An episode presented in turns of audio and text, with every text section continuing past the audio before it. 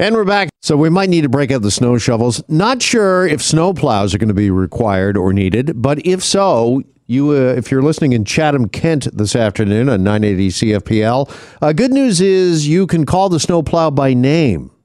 Actually, uh, Dave, David Spargala, out of control, is always behind the controls. Uh, you found this uh, online, uh, Chatham, Kent. They've named all of their snowplows. yeah, it popped up in my Twitter feed last night. I had to send it to you guys. It's amazing. I mean, people are geniuses when you look at these names. They're really good. They're really inventive. And Absolutely. there's twelve of them. I couldn't believe it. what, what was the story? I think we did it a couple months ago. There was only like four or five of them. Well, it was Calgary, if I remember. Yeah. Was uh, last month. It was in November, and they ran a contest in which uh, kids could name the uh, snowplow there. Right. So Chatham Kent has taken this one step further, and they have named. Uh, I would think I don't know if this is a dozen names. This is all of the plows in their fleet, maybe. I would think so. Yeah. Yeah. Favorite name on the list? I mean, there's so many. Um, I'm gonna have to go with Snowby One Kenobi, just because I'm a Star Wars fan. That It's is so good. So good. So good. Mary, for you, is there one on that list that stands out? That was definitely one of my top two. My other favorite is Sleetwood Mac. Yes, that not not to be outdone also by Sled Zeppelin for you classic rock fans. Love it. no kidding, right? Sled Zeppelin and Sleetwood Mac. Uh, I think uh, for me, and again, all of these names, they're all winners. They're so good. Uh, but Buzz Ice Clear, Genius. I mean, come on. Yeah, it's so good. Yeah. I, I, I wouldn't. I wouldn't be able to come up with that. No. Gor- Gordy Plow as well. Not bad either. Mm-hmm. Yep. Yeah. Uh, Anita Shovel. I mean, come on. That That's might be the no-brainer. winner. Yeah. That might be the winner. So, uh, you know what? I think we could all use a uh, reason to smile these days, and particularly when there's winter weather, when there's a lot of snow accumulating. And uh, uh, I'm not sure, are they putting like plaques on these uh, snow plows, like with their so. names? I yeah, I would I hope, hope so. Yeah. so. And then they great. radio They- in. Yeah. Yeah. this is Darth Blader hitting the road. Great. The one thing I wouldn't like to see is, and I'm sorry, kids, but the plow that comes by that's called "School's Not Canceled." That is uh, just a Right, dagger in the heart right there. oh, no. Yeah, because I was thinking a lot of families might come out to the end of the driveway to wave at their favorite plow, but school's not canceled is not going to be a favorite. No. It's not going to be Gonna popular. get snowballs thrown at it. Okay, uh, since the uh, legalization of marijuana back in 2018, of course, a lot of the talk has centered around the legalized versus the illicit market, where Canadians would be and where they are getting their marijuana. And it appears that we're starting to see a bit of a significant shift in that area. And for more on this, let's welcome in cannabis expert Mitchell Osak from Quanta Consulting. Mitchell joins us now here on Global News Radio. Hey, Mitchell, good afternoon. Good afternoon to you too, Jeff. All right, it has uh, finally happened, it seems, right? Legalized sales now outpacing the illicit market. Is that right? Uh, that's what's being published. I'm not sure I would get too far ahead of our skis on that, but definitely the trend is towards the legal market over the past two years. All right. And why are uh, we seeing a bit of a sea change, if you will, here? A variety of reasons. Uh, many more stores opening, particularly in Ontario. Um, average prices coming down, quality going up, greater selection of products. A lot of positive uh, momentum behind the industry. Okay. And more than half of the cannabis uh, bought uh, between uh, July and September, so I guess over the uh, summer, if you will, the summer season, was from legal retailers. That's where we're getting a lot of hope when it comes to those that uh, are champions of the legalized market. Well, this is where I would I would put up the um, the yellow light.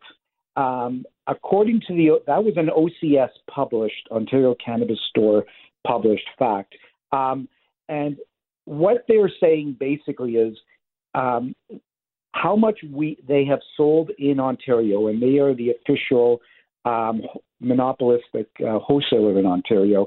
They're basing their number, the denominator, on what Stats Canada provides as the size of the illegal market. My belief, and the belief of many others, is that Stats Canada, through uh, methodological concerns and so on, has underrepresented the size of the illegal economy. I actually believe it's a lot bigger than Stats Canada does. Well, I was about to ask that very question. How do you quantify the illicit or illegal market? Um, very slowly, very carefully, and with a lot of assumptions.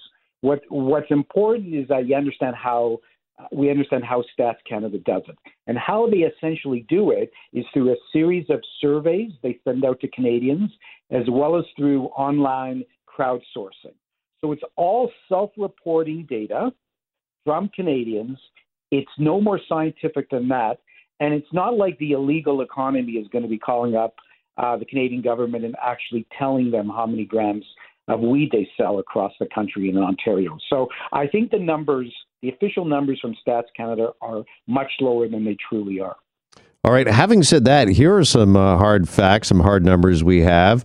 Uh, according to the last uh, quarter, as we mentioned, July through September, sales when it comes to cannabis, legalized sales totaled nearly $400 million, which is roughly double. It's up from uh, 204 million in the same quarter last year. So, obviously, some good news on that front for uh, those that uh, distribute uh, pot, pot retailers, pot shops, and, and the government as well. A hundred percent, and it's got nowhere to go but up. And I and I believe it's going to go up, continue to go up significantly we still have roughly 3 million Ontarians that live in municipalities with no legal cannabis stores allowed. And those include ones that circle the uh, Toronto, like Markham, uh, Mississauga, and Vaughan. So three, 20% of Ontarians have no access to a brick and mortar store in their communities. So that's one of the reasons why I think uh, the Ontario Cannabis Store might be understating their numbers because so many Canadians don't have a an option to go down the street and get their weed. They still are going to their dealer.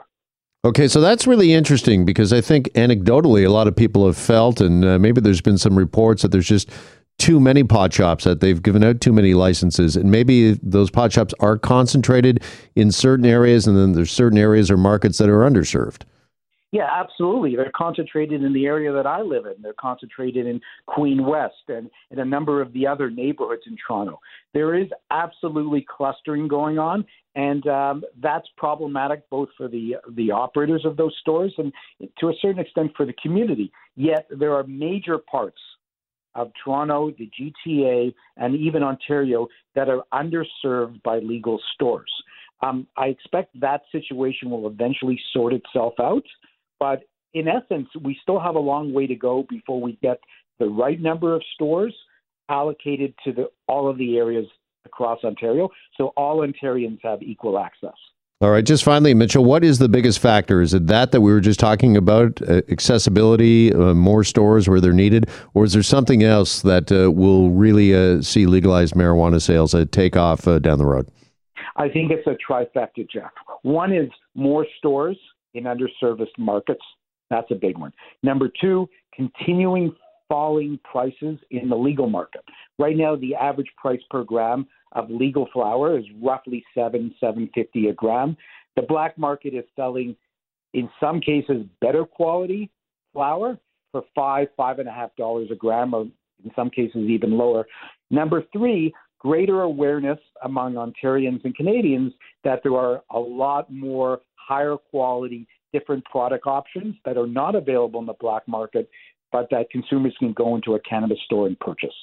All right, got to leave it there for now. Mitchell Osak, CEO of Quanta Consulting. Mitchell, much appreciated as always, and enjoy your weekend. Thank you, Jeff. Be well. You too. Back after break here on Global News Radio.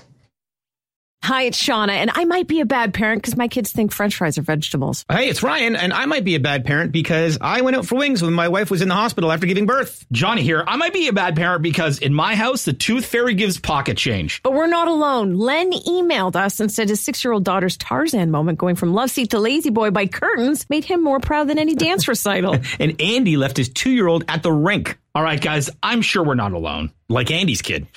For stories and confessions like this, make sure you check out our podcast. It's called Bad Parents, and it's available wherever you get your podcasts. I left a glove at the rink.